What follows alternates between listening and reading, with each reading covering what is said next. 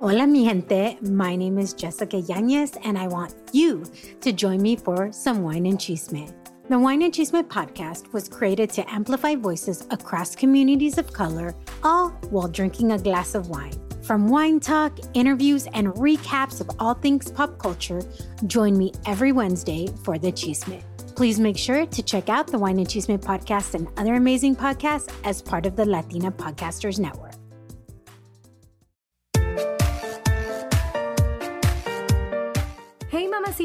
Welcome to the Mamas con Ganas podcast. That's mamas as in, hey, mama, y te traemos episodios para que tengas las ganas de motivarte, surgir y triunfar. Don't be a mama con drama, let's be mamas con ganas. I'm your host, Valentina Izara. On this episode of the Mamas con Ganas podcast, I'm interviewing Salwa Owens, an entrepreneur. She's a fashion designer and the creator of Divine Sweat. Salwa's also an ascension guide, a speaker, and as she describes herself, a priestess of Jeshua. More on all of that to come. She also has a new podcast out right now called Wine and Spirits. Welcome, Salwa, to the Mamas con Ganas podcast. Thank you for having me. I am literally so excited. Like I could not wait to talk with you. I don't even know why yet, but I'm like I'm so excited. oh gosh. So I I literally when I was thinking about the fact that I was going to be interviewing you, you were the first interview of 2024. I was like, look, I'm getting goosebumps. I was like, what a more perfect person to interview than somebody that I believe embodies the divine feminine. This is how I, because I was thinking, how do I describe Salwa? Well, for me, she just, she like embodies the divine feminine and like total goddess energy. And I'm like, yes, that's what we need in 2024. Thank you. Well, you are a goddess yourself. I'm sure you know. And if not, I've just reminded you, you are. Thank you. Thank you. Oh my gosh. I have so many questions for you because, okay, Mamacita. So, first of all, I want to say your Instagram I think it's like one of my top favorite accounts that I've ever come across. Because Aww. when I see the stuff that you put out, like the footage and the energy behind it, every single time I see you in your fabulous get-ups, I mean, you are a fashion designer, but you mix that with like spirituality and you mix it also with like uh just it's just like I said, it's goddess energy. And every time I see you in one of those beautiful, because you do these beautiful like um mini movies, I would say, like music videos and this divine goddess energy. And I'm literally scrolling through your thing going, yes, and yes, and yes. And it's one of these accounts, you know, there's a lot of accounts that sometimes people think or people feel that like bring them down. Mm-hmm. And I have mm-hmm. to say that yours is always one that I look at and it makes me feel so alive. So I want to say thank you're, you.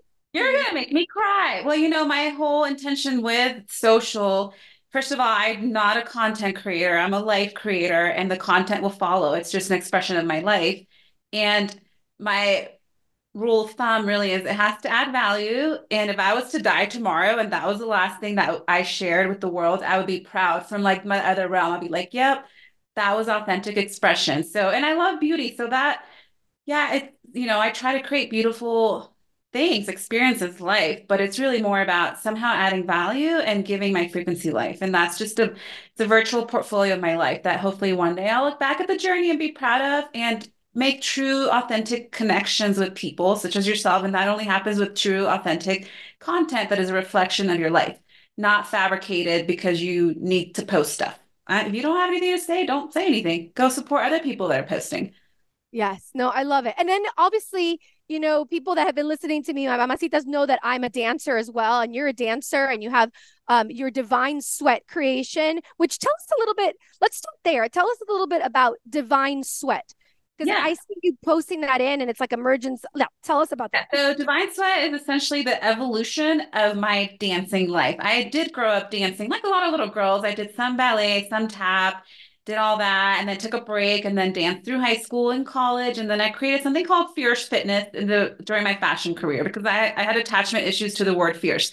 Everything was fierce. So i'm like fierce fitness and it was cardio dance and it was great but as i stepped into my evolution and started having all my awakening moments my guides started showing me a new way to offer dance and bridging my energy work and the healing and the dance. And I'll be honest, I didn't answer the call right away. This was around 2020, and I was a little bit like, can I do this? I haven't seen it been done like this before. And they were like, you will do this because it hasn't been done like that before. And I sat with it and I ended up breaking my foot, running away from a snake, which come to learn I have past life connection with snakes and that they hold a lot of my power. So I was running away from my power. And I had to have foot surgery, all these things. I was down. And I was like, you know, I, I had a chat with my guides, prayer, meditation, whatever you want to call it. And I was like, listen, you guys help me out of this one. I promise I will report to mission and I will waste no time. And the opportunity came up for me to apply to do a workshop at, I don't know if you've heard of We All Grow Summit, but that Absolutely. was somebody sent me an application. They're like, they're taking workshop applicants for healing. You should apply and do your dancing. And I was one of what, 200 applicants. I was still recovering from surgery. And I'm like, I'm going to apply. And if I get it, I will know this is divine orchestration that it's time to step up. So I got it. I had eight weeks between surgery, recovery, and walk again, work out again, create this thing. And I did it. I showed up, and it was like showing up for my graduation, orchestrated by the divine that I didn't know was coming to level up my dancing. So, you know, Divine Sweat really is the graduation of the little girl that loved to dance to now the woman that wants to help the other goddesses rise. It's just, it's a new new rise into what I've been doing my whole life, which we all, I think, are here to do. Essentially, we have our core archetypes and we can't keep rising them. We keep showing up in a new way. So Divine Rise is my newest baby. I love that. And you have a you have something coming up in February with Divine Sweat, right? Can you tell us about that? Yeah. I do these, I call them activations. They're not workshops, they're not classes, they're activations. You are going to show up and you're going to leave activated. And the, you know, based on the feedback I receive, I know that we are doing some tremendous work. And I it starts with meditation, guided meditation, so you can awaken your energy centers and really understand what you're moving. The connection between mind, body, soul is important when you do work like this. Then we go into the dancing. It is a tone up from the soul up, and I do want to give you a workout. So I do raise that heart rate. We do a lot of dancing. We really push the body, and then we close with energy healing circle. And so I call them activations. I do them in Denver, I probably produce my own about every six weeks, and I'm you know I bring it to other people's retreats, summits, whatever. So if anyone's watching, you want some divine sweat, we travel. That's awesome. I could totally see this becoming like the new like Orange Theory. or oh, like bicycling thing, like something that's like put everywhere. Because I feel like so many women would be attracted to something like that. You know, we it's like you get your energy out, you dance, you have creative expression, and at the same time you're connecting to source, you're connect you're like meditating. So yeah. it's like a all in one, right? You get primal, like I'm talking raw, I'm talking, I'm gonna have you yelling, singing, things that you didn't know that like a a woman in her power should do. Like, why would a woman in her power rage? Well, why would a woman in her power not rage? Because she's got energy to move and she's got lineages of family members that she doesn't even know to heal. And it's her primordial obligation to show up and rage and heal and express and do all the things. So that's what that space really was created for.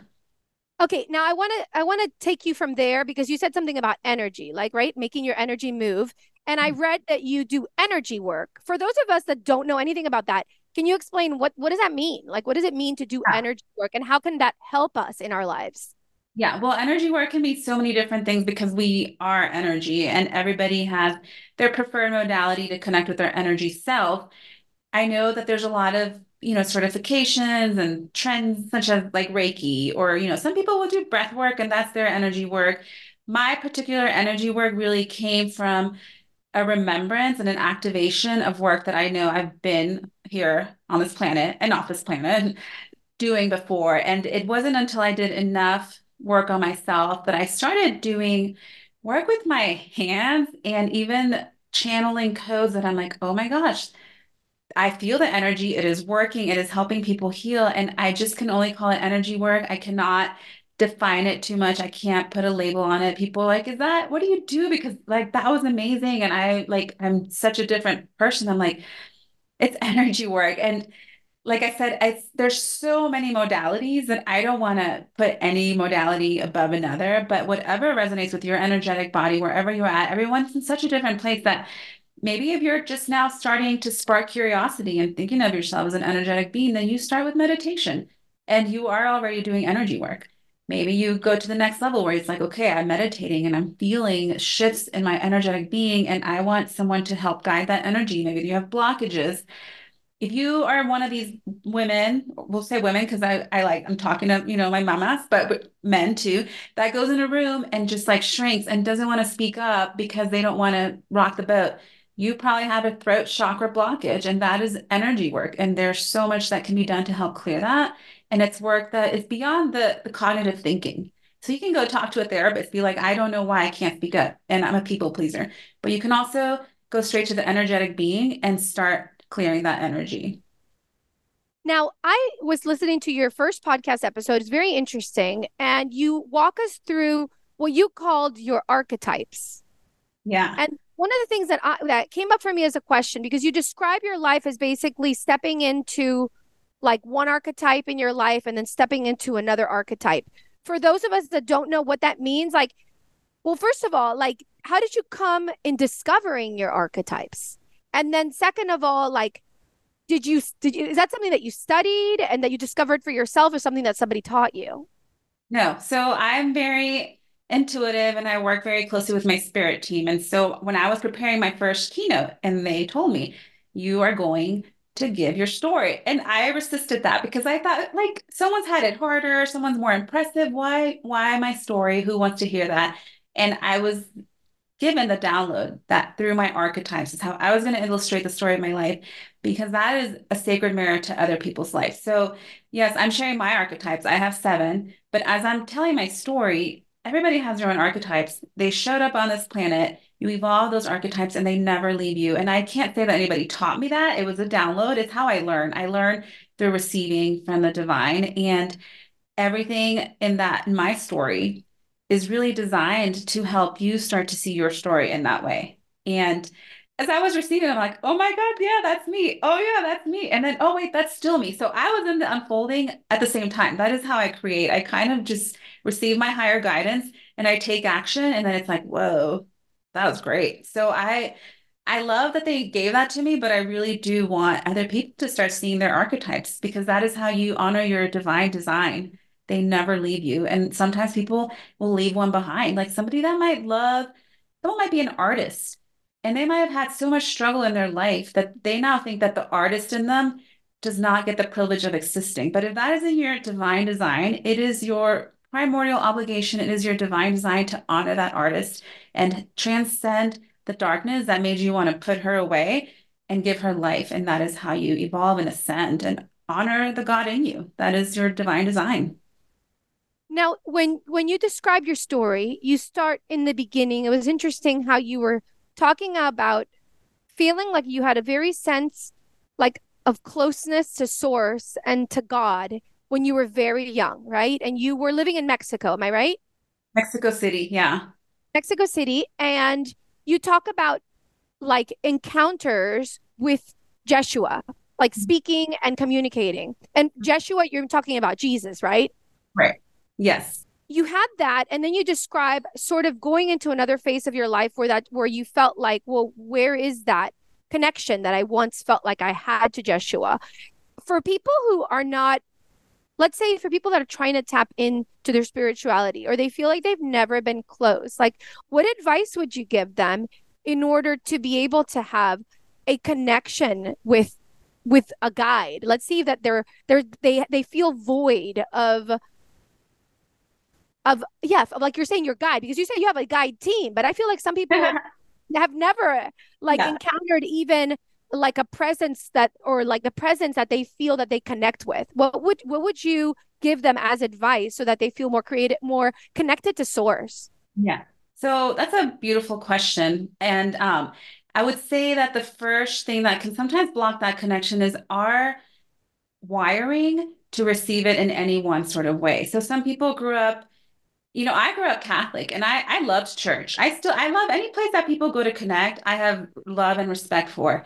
But it is important that we give ourselves our opportunity to create our own story. And one of the biggest gifts that I had is that I was seeing this light being. We had connection, we had telepathic communication. And so I knew because I saw that there was light beings and I knew what I was connecting with. And I knew that it was not like it was too vast and big and beautiful to be put in the constructs of a building or a book. I knew because you can't deny what you feel and get to experience. some people don't get that. And so they are looking for it within the construct of what they've been taught. A lot of your spirit guides are, they're waiting for you to ask. They're waiting for you to want to connect. When I do some of my circles, the amount of spirit guidance that is around and guides that are waiting to connect with the human. And I, I can sometimes, when I do one on one sessions, I'm more so able to tap into be like, you have a spirit guide and this is their name and they want to work with you and they want they and sometimes it's a past loved one that is now their spirit guide. And it's great. When it's a bigger circle i can't be matchmaker to all the guides but ask and be open to receiving in a way that maybe you weren't taught. Because when we try to fit something that like god god i mean god is like vast. You can't put it in a definition. So if you're trying to put this energy that is not meant to be defined in names or terms or rules that are defined, you're actually robbing yourself of the opportunity of the all that is everywhere all at once. So I would say if somebody is curious, like I know there's more out there, I know I have guidance, I'm not receiving what is going on, ask and ask simple. Ask, okay, I think I have guardian angels. Please show me the number seven sometime today or repeatedly. Angel numbers are real. They they speak through numbers. Um, or I want to see something orange. I want like ask for your signs and start being open to receiving. And those are baby steps. And channeled writing is beautiful. Sometimes just asking a question and then writing the answer to yourself, being open to receiving it from your higher self. Before you know it, you are receiving information from your guides. But it's about creating the space that you haven't been taught that exists to receive this and and believing and not thinking it's crazy because miracles are not a thing of the past. And it used to be so accepted to talk about these miracles and you know yeshua water to wine and all these things. And now like if you someone talks about that they're crazy or they're like too mystical woo woo and they're i don't know it depends who you talk to but evil. I, I my family's still very in the catholic box. So some of the things i do to them it's like and I'm just, well, that's divine, that's God. All I'm doing is freeing it from the construct of what I've been taught so that it can show up the way it's meant to show up for me. You felt like it's something that you can't define, that you feel that it's expansive, and you felt like, you know, you can't define that in a building or in a book, right? And it sort of seems like that was intuitive to you but did you ever have any because of your catholic upbringing i was brought up catholic as well. I mean I, I, still consider myself as a catholic even though i consider myself sort of expansive like you in the sense that there are things that i can't explain that i know are part of my spirituality that go beyond like what catholicism dogma speaks about. But was there any part of you ever that felt like i guess the catholic guilt or the shame? I never did. I had the beautiful invitation from the church to leave when I got a divorce. I was I had a ministry. I had I was doing these healing blankets, and this is not me bashing the church. I prom I love anywhere you go to connect, please go, and I love. But I was doing my healing blanket ministry, and there was this form sent out when they found out I was getting a divorce, and basically because I was getting divorced, I was no longer qualified to serve there. And part of me was like, God, I should be sad, but at a soul level, I felt so free. Like now I can take my ministry outside this building and I made a decision out of love to honor my heart intelligence. I knew that that relationship was complete. I knew I wasn't honoring my ex anymore and we weren't rising together. So, how can a decision made out of love cost me to be cast out of the place where people go to connect with God? It just didn't make sense to me. So, to me, that was a very clear invitation that it's time to take this connection outside of this building and give myself permission to serve and connect in ways that maybe I wasn't taught. I think that if I hadn't made that choice, to get divorced. And if I hadn't faced, you know, the whole you're a sinner and now you're going to go to hell, and you, like I was like, okay, well, I know that's not true. So now I can officially put all of this in a box of things that don't all apply to me. And I love all of them and I will, I'm doing this for them. And my rise is for everybody. And it, it is what it is. But I think that was the biggest invitation for me to to break free and to rise my connection to a place that I probably might have stuck there a little bit longer. Wow. That's like, first of all, you and I have a connection that you probably don't know about, but I, I got it from listening to your podcast. One is that your divorce brought you back to Jesus, back to Jeshua. In my case, it was exactly the same. Interestingly enough, though, my story diverts in the sense that I actually got an annulment and I was able to get remarried into, through the Catholic Church. Mm-hmm. Um, But when you say that, I feel like there are so many women. I've heard your story over and over about how they feel, or not just women, by the way, men also, that once they get divorced, they feel this sense of rejection. And it's like, wait a minute, my life is better. My life is more spiritual. I'm feeling more connected to God than ever through my divorce, interestingly enough. And now I'm being rejected by the one place that I actually love. And and to put this into context for the mamacitas, I mean, you mentioned in your first episode that you were actually you actually wanted to at one point in your life become a nun. Is that true? Yeah, when I was a kid, I wanted to be a nun because I was I was seeing Yeshua and I was connecting and I thought that was my calling because I had to put that connection into a box that was being taught to me. So I would see the nuns, I'm like, well, they they're dedicating their life to God. I want to dedicate my life to God. I want to serve. It looks like that. And probably until I was I don't know, early teens, I wanted to be a nun. And I wore my crucifix everywhere and I had my little prayer book. I was committed. I had an altar in my room since I was five. And that, the nun thing, I think was my way of putting my connection into a human story that could serve and was approved of. But, you know, with the divorce thing, the beauty of it is, yeah, that that was my reconnection with Yeshua at a deeper level. And divorce makes people seem like outcasts, at least in the church. Who did Yeshua love? He loved the outcast. And so, really, yes. I mean, can we just bring that one home? So it's like, yes, we, yes. oh my gosh. Yeah. Yes.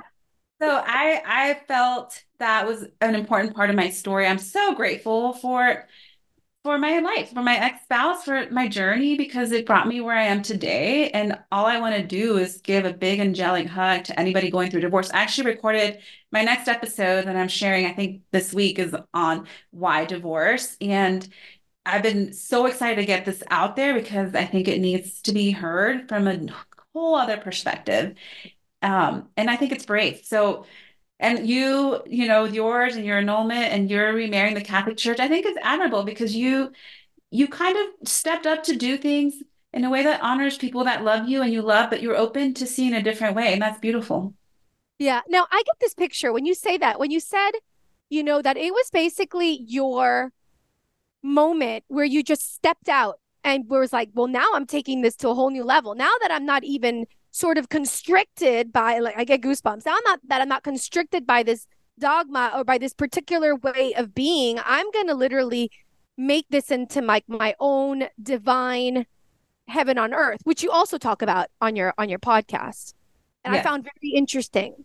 And I don't know if I'm getting this right, but what I understood from what you were saying is that we're all called, we're all basically uh, God images in this world, and we're called to basically live our own heaven on earth.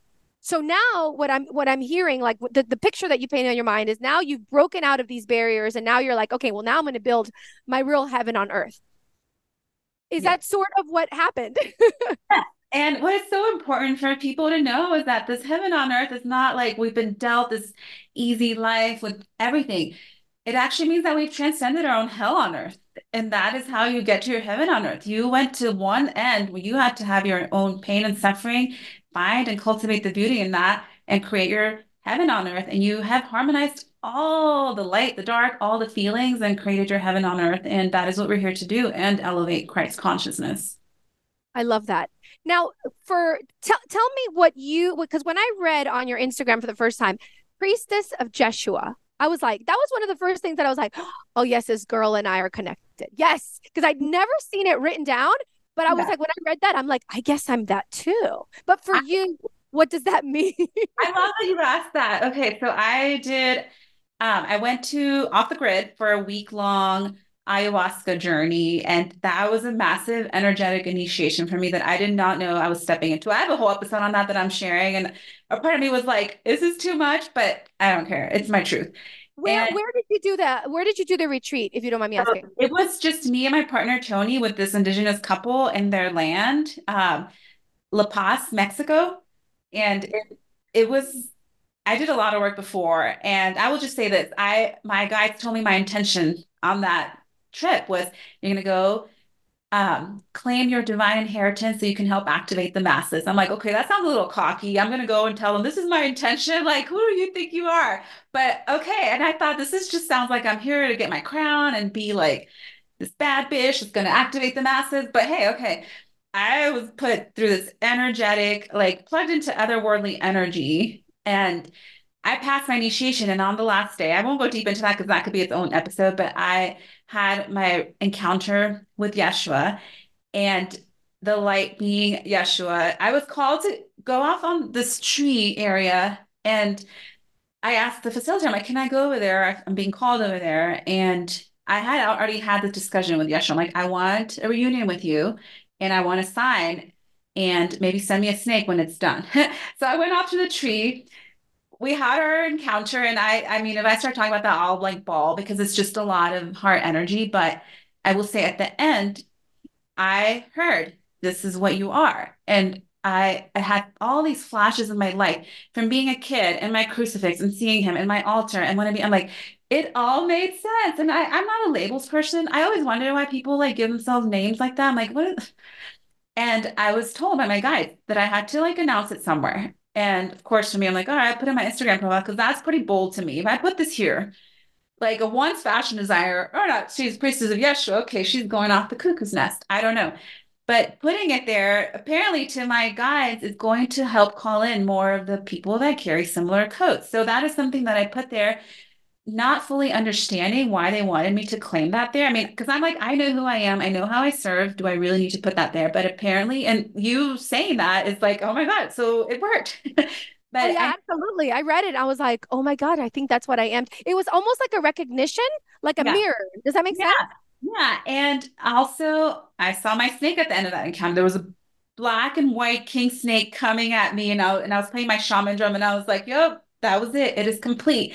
And just one more thing, I love sharing these miracles. I, I told Yesh, I'm like, I want a gift to remember this. You ordained me, like this is happening. I need a, I'm human. I need a physical gift. And he said, it will come. So I got back home, like a little time passed, and I felt the need to get a new shaman drum because I love using them at my activations. And we went to visit this drum maker and he had made this drum and i was like i love that drum. Can i have it? Like can i buy it not have it? Yeah they're, they're not just going to give you a drum. And i looked at the date when it was made. It was the same date that i was ordained as priestess of yeshua and i said i want my gift. And he said it was coming. So you know everything it's this is real as real gets to me. And i know that it it's it's out there for some people that need I don't know what they need because I have my sign. So I'm like, there's your sign. But yeah, so I that is priestess of Yeshua. And basically what that means to me is I'm here to usher Christ consciousness, and that's not a one-person job. So yeah, you're a priestess of Yeshua. Let's do it, sister. do it. Do it. Oh, and it's interesting because you put Jeshua instead of Jesus, which is also Jeshua is my favorite name for Jesus. But how did you uh, have you all have you always called him Jeshua? yeah, that is how he would make himself known to me. And I do have other past life incarnations with him. I've had Akashic readings, and two of those lifetimes I knew him as Yeshua. So when I learned that, it all made sense. But even as a kid, I remember getting mad that they would call him Jesus. I'm like, this is not Jesus, it's Yeshua. Like, what? Why are they branding him like Jesus? So it's just how I've always known him. I did go through my period of conforming and calling him Jesus, but when I had my reunion, I'm like, okay, Yeshua is back. Yeshua is back. I'm gonna put that on a shirt. Yeshua's back. Absolutely. Um, okay, I'm gonna ask you another question for people that have no idea. What is light? You you also describe yourself as a light code activator. What does that mean? Is that also is that also in line with your with the Christ bringing the what, what is it? What did you call it? The Christ um, consciousness. Consciousness. Yeah. Does that is that is that together or is that something separate? It is together, but it's a little bit bigger than that because Christ consciousness, it is an energy, but we also come from light star constellation families way beyond our civilization that we don't even understand. And we carry those codes in our DNA and in our cells.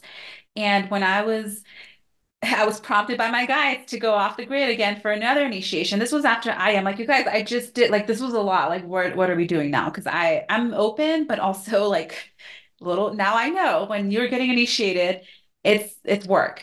And I got, you know, to keep it brief, um, initiated into light code activation. And I started channeling light codes from the stars.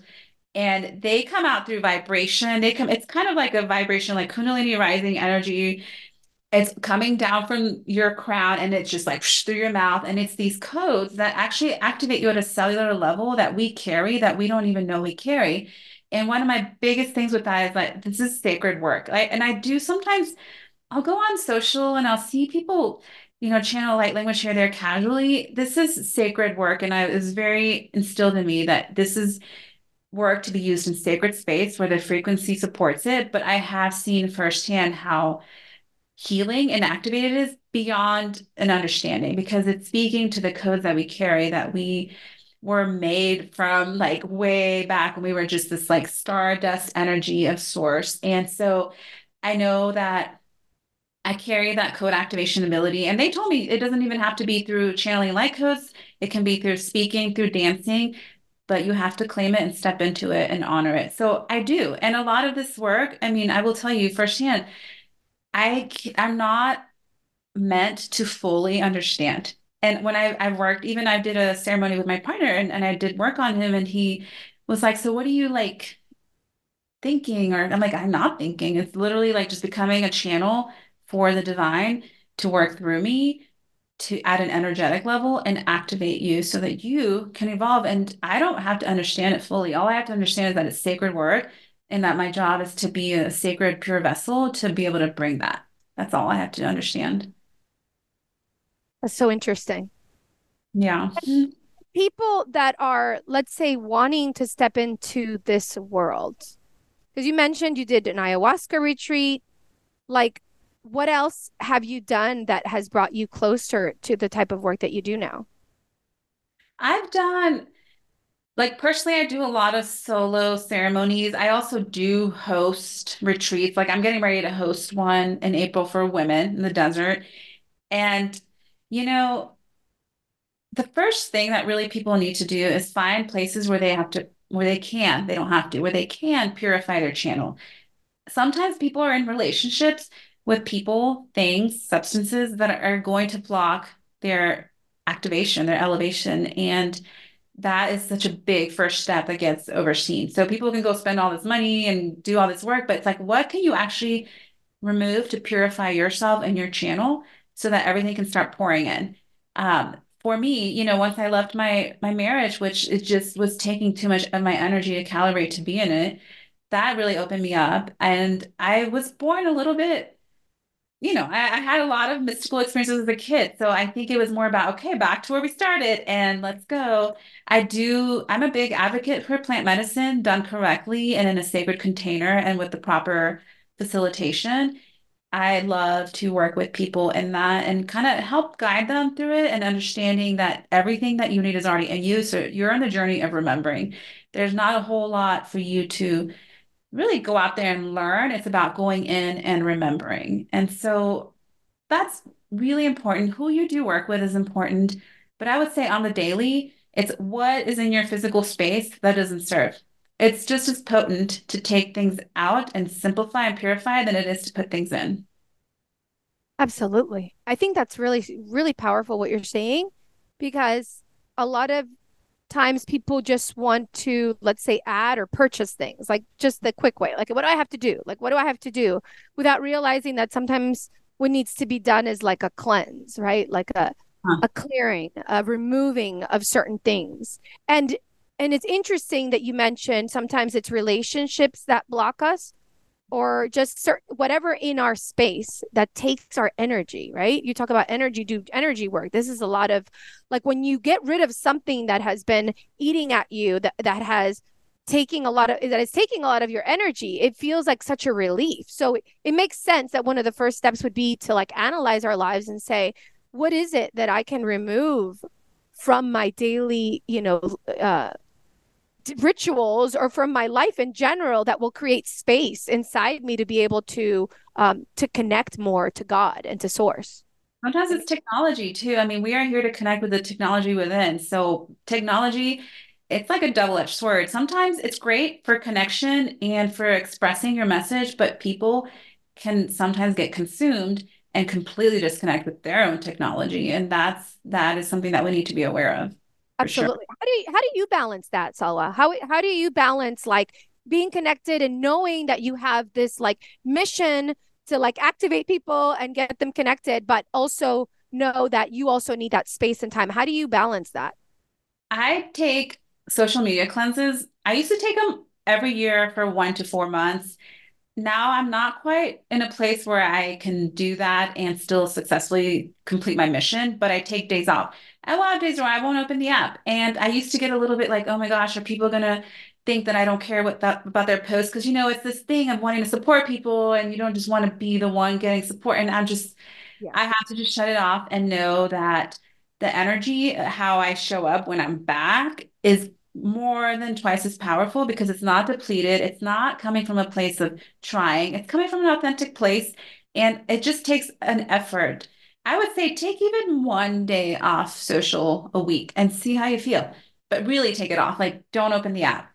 And I make I enjoy it. I really do enjoy it. I I am not quite as hooked on it as other people though. So, but that's how I balance it. I take days off. It's important. And I also know, you know, maybe I can't take a day off, but for these three hours, it's off. And don't get in the habit of like, you know, phone out. People have this habit, but they don't even know that they can't not check their phone. That's bad. That's not, and I don't like to use the word bad, but that is counterproductive to how you're supposed to connect.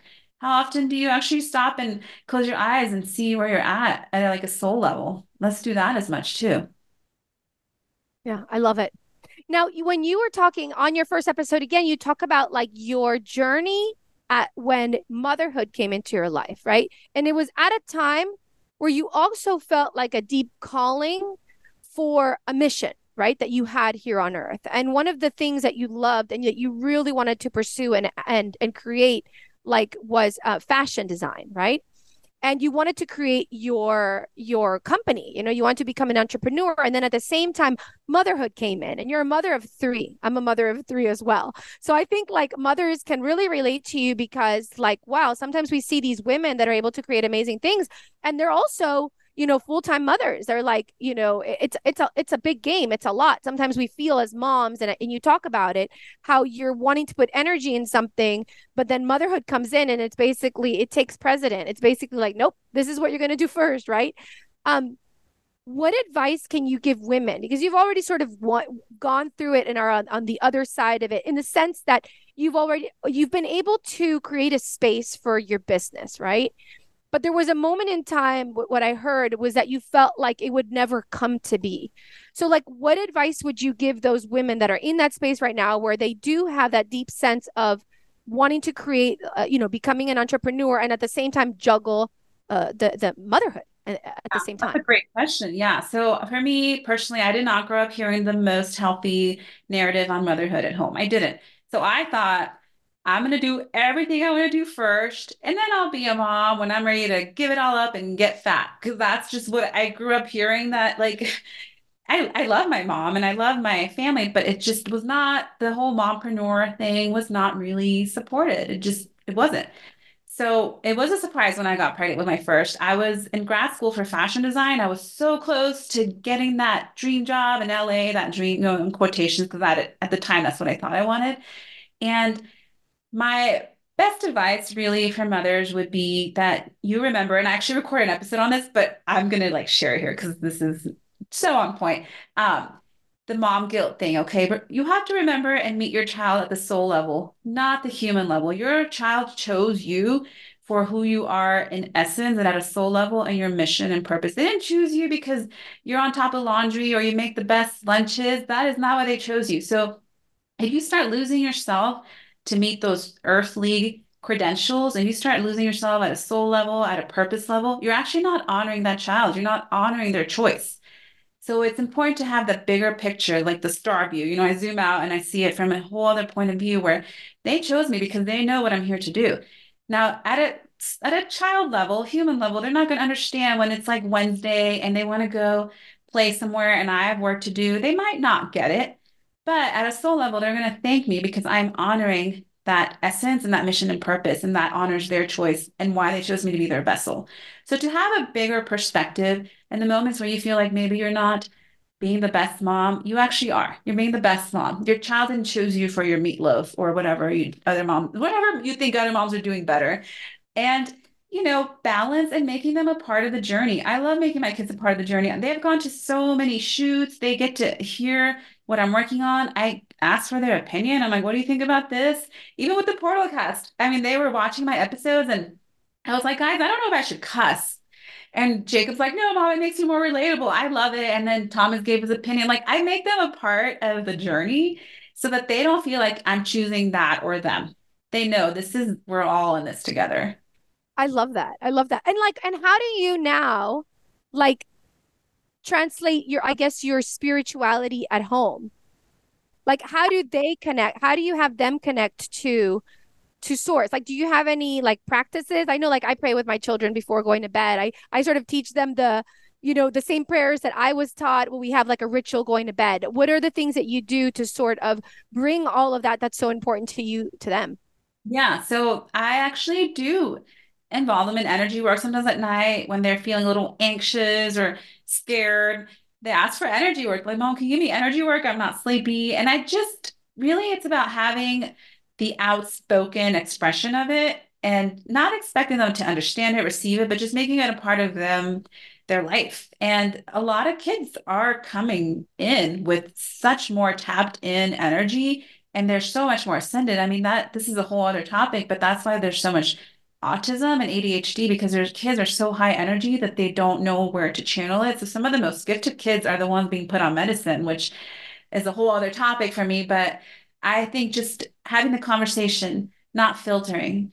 We don't need to filter, just saying it or being like, I'm going to go meditate or I'm going to go off the grid. I don't give my kids like the entire story, but I'm like, I'm going to go on a spiritual retreat. I'm going to not, I'm not be off, you know, my technology because I'm going to be connecting with God and my guides. And they're like, okay. So they start to understand these things and, you know, they'll get more parts of the story as I feel they're ready, but I don't lie to them and I find little ways to involve them. They see my altar. I'm like, you want to put your crystals here for the full moon to charge them? And they're like, okay. Like I just find little ways to involve them. And I make sure that I don't over filter to the point that they're not getting the authentic me. I mean, how hypocritical if I'm all about authenticity, but my kids don't get the authentic me. That's not honoring them. Absolutely. It's interesting how you say that because I agree in the sense that kids are so much more tapped into that. And it's so much easier sometimes to talk to kids about spirituality and about God than it is to adults. Like my my 6-year-old, and this was when was this? Like a couple months back. He just started talking to me about how he talks to Jesus and how Jesus talks to him, which is mm. really interesting because I was like, what? And I was like wanting to know more. I'm like, well, what does he tell you? And then he just starts talking and it was so like natural for him. And it, yeah. he felt like, and I, and in, in my mind, I was like, wow, I didn't realize, I guess I, I hadn't thought in my mind that I had spoken out about Jesus for him to know so much about him. But no, he was telling me about his own encounters and uh, about his own communication with him, and it just blew my mind. I was like, "This is amazing how how connected we are when we're little, and how sometimes we are are are." sort of pulled back from that from the world you know and how we disconnect their veil, their veil and their lens is so thin because they're so pure that they can just receive so we kind of teach them to make it thicker and to discern more. So, I mean, yeah, the fact that we think we can teach our kids about spirituality is sometimes funny because I'm like, they could teach us. That's so true. Absolutely. Absolutely. Now, your your podcast. Now you call it a portal cast. Tell us why you call it a portal cast in the beginning. so I First of all, I don't like to do anything how anybody does it. I've learned that about myself. But most of all, I was chatting with my guys when they gave me this assignment, and I was thinking, I know so many amazing people, such as yourself, with podcasts. And I'm like, can I just be on theirs and support theirs? They're already kicking ass. Like, why do I need another? Like, why? And they kind of gave it to me in a much different picture where this is a portal of spoken activation and taking these big why questions and whys and transcending them into spiritual understanding that that's a portal because you're not going to leave the same way you entered. So can you do that? Like i can do that. So that's why it's a it's a portal cast. I love it. I love it. Um, and wine and spirits, obviously, we're talking, it's a play on words, like Mamas con Ganas is a play on words. But so it's spelled W Y apostrophe N and spirits as in real spirits, not like liquor spirits. W H Y. Like why? W H Y. Yes. Yes. And then the the end because I'm like, yeah, wine and also like the things that we whine about. Let's let's see how we can turn those into spiritual understanding and laughter and fun. And I got a great, I didn't know what I was gonna call it. I think it was I met you at the podcast movement and I still I wasn't clear, super clear on the vision yet. I knew it was coming, but I was still like unfolding. And I was at the grocery store with my kids and I was driving out of the parking lot and I saw a liquor store. I'm like, wine and spirits. Oh my God, that's it. And I asked the kids, I let my kids kind of channel for me all the time because I will ask them, like, hey, what do you think? Don't think about it. This is you just channeling A or B. And they give me B. So I'm like, what do you think of this? I'm like, yes, you have to do it. So that's how the name came and just kind of like, shut up. I'm like, okay, yeah, that's that feels right. I love it. I love it. So are you um now you consider a pot your portal caster? I guess that's what you are. a portal caster. Yeah, the first one in Colorado at least. I don't know where else there might be some. I love it. I love it. You know, um, one of the things that I was thinking when I was preparing your interview is that more and more women, I feel, are lately stepping into like a, their divine power, right? Just in different mostly here in, in this country right now. I feel like more women are creating their own businesses making more money. Um, you know people that come to mind in like the music industry for example are women like like taylor swift obviously beyonce women that when we look at i feel like most of us are like yeah i think the reason we love them so much is because they they envelop this essence of feminine energy that i think for such a long time has been stifled in society right? Sort of we're stepping in and we're rising up um I'm asking you a question through what you and this is I guess because you you consider yourself the priestess of Yeshua and I'm thinking about how you were saying that he was the person who would always be with the outcasts, right? We think of Mary Magdalene, right? I was listening to uh, an episode recently about the Gnostic Gospels, uh, and about how in the beginning of Christianity, women were very much a part right, of Christianity. And then for some reason, you know, came up a time where we were sort of shut down, right? Sort of like taken out. Like, no, there's no priestesses, obviously, in the Catholic Church. Um, interestingly enough, then I went on vacation right now in Europe and I was seeing this movie on the French Revolution. And during the French Revolution, when they were taking out the monarchy, there were a lot of feminists, very strong women that were influential figures in the, the revolution of France. And then after the revolution came Napoleon, which was like basically a complete backwards movement in the female in the female space, right? and I guess where I'm getting to at is what is your perspective on Yeshua and women? So Mary Magdalene was just as powerful as Yeshua. They both they trained. They had the same teachings. They grew up in the practices three or four. Mary Magdalene had she came from money. The, the whole story in the Bible is it's not correct and I'm not afraid to speak up about it because I've done enough work and study and my own past life regression with lifetimes with Mary Magdalene. And I'm just like, we have it so wrong. She actually was part of his mission and it, they were energy workers together and she had her own apostles. She had 12 apostles too. And the reason why this was shunned out of the bible the same reason that a lot of things were. I mean i will drop this. Do some research on the emerald tablets if you really want to go into like this is information like miles and miles of information stored under the vatican that we don't have access to. And there's just so much that was shunned out. Women are an integral part. The divine feminine in the rise of the divine is key. It's life. I mean, Gaia, look at the planet. The planet is a divine feminine, and that is what births everything. And I think that the male power and ego thing, right? And I'm not talking about Yeshua or anybody in particular, but the history figures that kind of started filtering that out that was a whole movement that right now we are recalibrating. That is why the rise of the divine feminine is important, not just for women, but for men, for men to heal the, the lineage of toxic masculinity and the shutting out of power. But Yeshua, Mary Magdalene and Yeshua were they were equals and they were a mission together. And she was an integral part of him being able to do the energy work necessary to go through his master soul initiation through the crucifixion. And like I said, she had her own apostles. She had family with money. So she was able to help.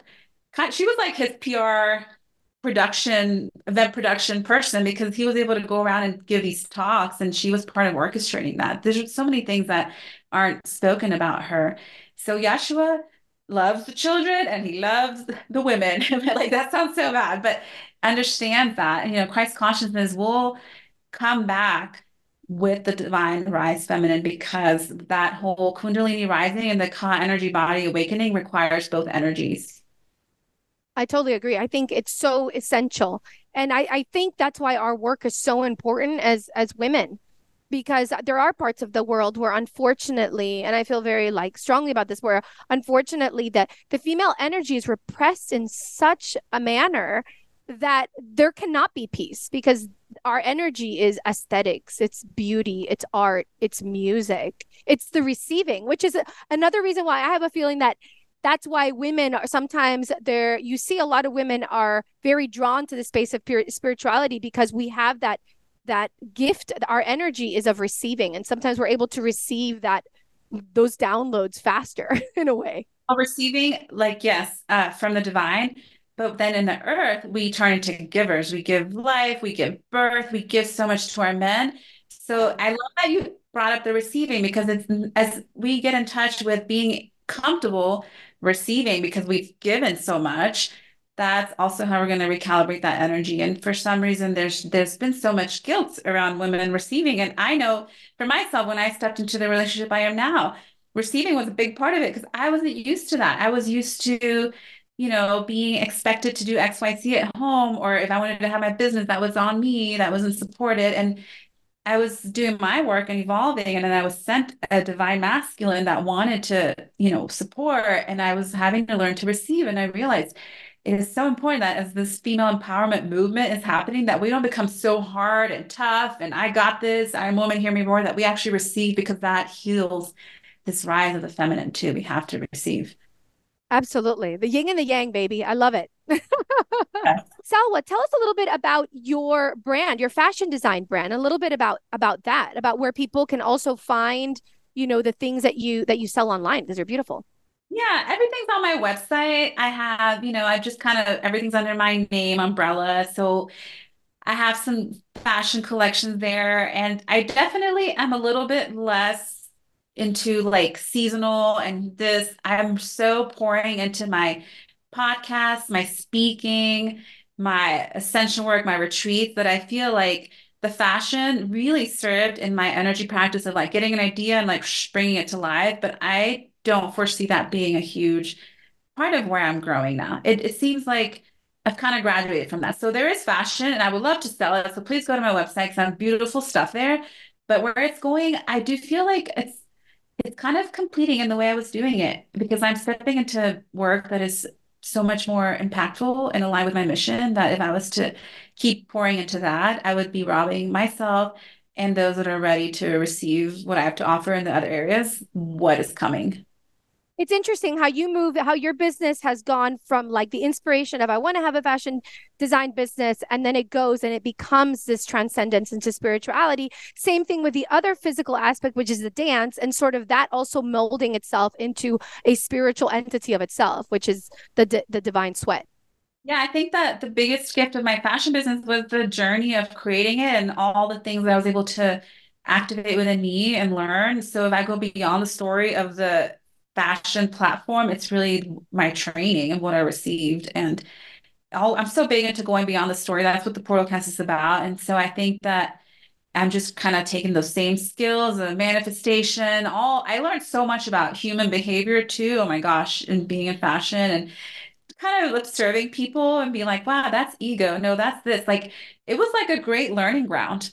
And now I'm just like evolving those skills into a different realm. And I'm super excited. I don't even, to be honest, I mean, I don't think about my fashion business that much.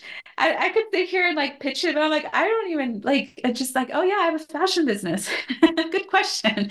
It's there. my last collection I love. It's Divine Rise and it's very goddessy, but I'm so focused on just getting on like, I mean, I'm gonna say I want to be on big stages and I want to activate the masses. And that is not going to happen through clothes. That is going to happen through the energy of my words and energy work and whatever else wants to show up. I love it. How do you stay connected to the fiercelessness in you? Because I, you know, we have the Holy Spirit and you talk about the guides guiding you, but then sometimes, you know, our humanity sort of steps in, right? And we have our like our fears that come in. So how do you how do you stay connected to the fiercelessness and to your authenticity? Yeah, great question. So something that I say to a lot of my women at my activation that my guys always want me to remind them, and I'm like, this is kind of morbid, guys, but a lot of us that are here on a mission have already died trying to complete this mission several times. And this is the lifetime where we get to complete it. This is such a pivotal time in life. We are really creating the new earth. And so the fear that might arise, it's good to acknowledge it, but know that you've already been through the worst of it. This is the moment to really rise into that mission. So my when I get my fears, they come more so from what if this doesn't succeed, quote unquote? What if this is not going to turn into a profitable anything? What if like such human things? And I'm reminded if you want to do God work, then you have to change your currency to be beyond this man-made currency and look at God-made currency and allow yourself the gift of the energetic currency that you're receiving. And if you're in peace with that, everything will follow. So I really do remember that I owe myself the opportunity to be here and fearlessly pursue this mission. I already died trying. I know it. A lot of us have, a lot of us women, even a lot of like, I'm sure, you know, podcasters, speakers, women are using their voice because we've been burn at the stake and we've been punished for speaking up. Like we this is the lifetime where we're not going to play small or let fear come in because been there done that bought the t-shirt time to rise and put on that crown. So i if my fear comes in i give it love i acknowledge it i don't suppress it. I'm like okay why am i fearful here? What is the thing? And then i allow my guides to kind of give me perspective and then i move and i'm like i'm going to show that fearful i'm going to show that fear how much i love it that i'm going to show it a new way. And move on to the next. But it is a, it's a practice. It is practice. a practice. Yeah. And what about fear of criticism? Because I it was interesting in your story when you talked about your first dealing with like the haters, right? And you had an Etsy store where you were starting to sell things and somebody put something online that that basically took that away, but it was like completely false, right? And you're like, "Wow, there's like darkness that's coming in here." How do you do, how do you deal with that? Because I mean, you have a lot of followers. So how do you deal with like any of the negative darkness and or haters online, any of that stuff? Any tips yeah. there? So that Etsy shop being taken down, somebody saying my stuff wasn't handmade. I yeah, that was my first take of like, wow, there are people that are out there just they just don't want to see you succeed. Like that sucks. It hurts. And I know I as I grow, I'm like part of me doesn't think that I'm big enough to have haters yet, but I'm sure they're coming and that's how I'll know I've made it. so, you know, I I have to remember and I do remember because I know they're out there and I know sometimes it's even we are human, so we get caught in our human mind. Sometimes I'm like, trying not to focus on the people that don't appear to support, but I think, why are they never engaging with me? Why can't they say congratulations when I share good news? Like I've done so much for them. I've been such a good friend. That's my humanness, right? I I like, I catch myself and I have to remember that, that that is not why I'm here. I'm here to activate the masses. I'm not here to impress the masses and get validation, but I am also aware that they're coming. And you know what? So many haters and so many critics, Yeshua. So I let that inspire me. I'm like, okay, I'm kind of signing up for it. And one thing that is important to remember is that if you are here to inspire, you have to honor the polarity of that, which is trigger. So until you are doing both, you're really not a balanced being harmonizing the laws of the universe. So I'm like, okay, I inspire, I get messages about how inspiring I am. So of course I'm triggering some and maybe they'll start speaking up and I'll know I'm doing my job. Just that's so interesting. Yes, that you're here to inspire, but that's also going to trigger people. Absolutely. You can't have it just one way. I mean, that's how you know. How you know you're doing it. awesome. Thank you so much, Salwa, for this interview. Tell people where they can follow you, where they can find all your stuff. Yeah. So the easiest way to find me on Instagram, Salwa Owens kind of hard to spell, but I'm sure you'll put it somewhere. And then from there, all like the wine and spirits and divine sweat Instagrams are linked, and my website, salwaowens.com, has all the things. So I think we'll keep it simple and just go to Salwa Owens, all the things. Believe it or not, I'm the only one. Nothing was taken. yes. And just so that you know, Mamacita, you can find all her links and you can also comment and send questions on this episode on mamasconganaspodcast.com forward slash 216 mamasconganaspodcast.com forward slash 216. Thanks again, Salwa. You're a light. It was awesome to have you on here. Thank you. Thank you. I loved our conversation. Thank you so much. Great questions, too. So good. Thank you. Thank you. See you next week, mamacita. Besitos. Mwah. Hey, it's Valentina. Espero te gustó este episodio de nuestro podcast. If you liked it, or if any of our content has inspired you in any way, I'd be ever so grateful if you showed some amorcito by reviewing us on iTunes or wherever you listen to us. Every single review will help us reach more mamacitas so they can live their life con muchas ganas. It's because of you, our listeners, that we're able to create contenido para otras latinas. Un millón de gracias por suscribirte, escuchar y compartir nuestro podcast. Si tienen preguntas, comentarios y más, pueden visitar nuestra página web mamasconganas.com or follow us on social media at mamasconganas. You can also write me directly at info at mamasconganas.com. Hasta la próxima, es Valentina recordándote, don't be a mama con drama. Mm -mm. Let's be mamas con ganas. Besitos.